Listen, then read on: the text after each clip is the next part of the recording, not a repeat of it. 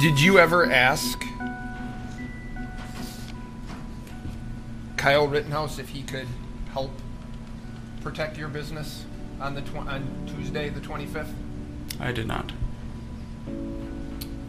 You never asked, and you never asked Nick Smith, and you never asked Dustin Hamilton. I'm um, Justin Hamilton. No, I did not. That's Amal Sam Khindri, the inventory manager of CarSource, who testified Friday that he did not ask Kyle Rittenhouse to defend CarSource locations. The state is expected to rest Tuesday. A major question looms large in week two. Will Kyle Rittenhouse take the stand? Welcome to the Inside the Rittenhouse Trial podcast.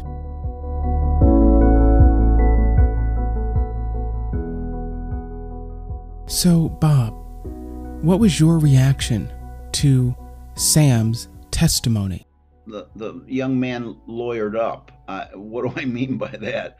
That somebody, uh, the family, uh, talked to them about potential civil liability for the actions of the defendant as an agent uh, of CarSource. What have both sides done right thus far?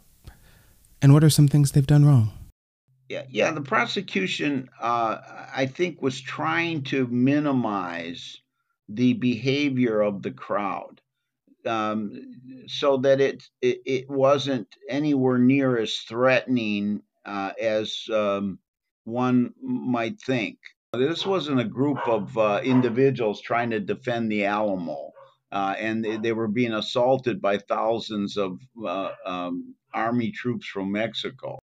They they were able, I think, to impress upon the jury that this wasn't a situation where any of these people had to take a stance and and move their guns up to their shoulders.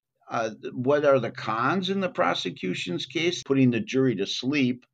Uh, this business about the medication, assuming that uh, Rosenbaum was this out of control guy who tried to commit suicide or whatever, was in a mental ward for a few days.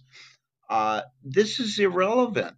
The defendant doesn't know this guy's um, mindset. The defense, uh, they didn't um, uh, beat up any individual witness, even though uh, Attorney Chirafisi uh, kind of uh, circled very closely uh, Sam, I believe his name is, because Sam, even though he was the inventory part of the uh, car business, did, couldn't tell him how many cars were destroyed. I think he did admit that it was all covered by insurance, which was a positive point. So far, has the defense made any mistakes? No, no, I don't think so. Should Kyle Rittenhouse take the stand?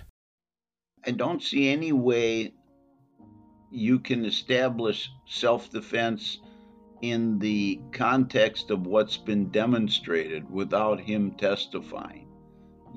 You know, it's very hard to conceive of self defense uh, when there's an unarmed man lunging at you for whatever reason.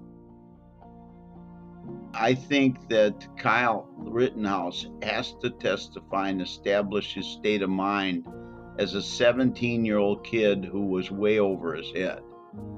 And uh, th- they've got to get the, the, the jury to stand in his shoes, his 17 year old shoes.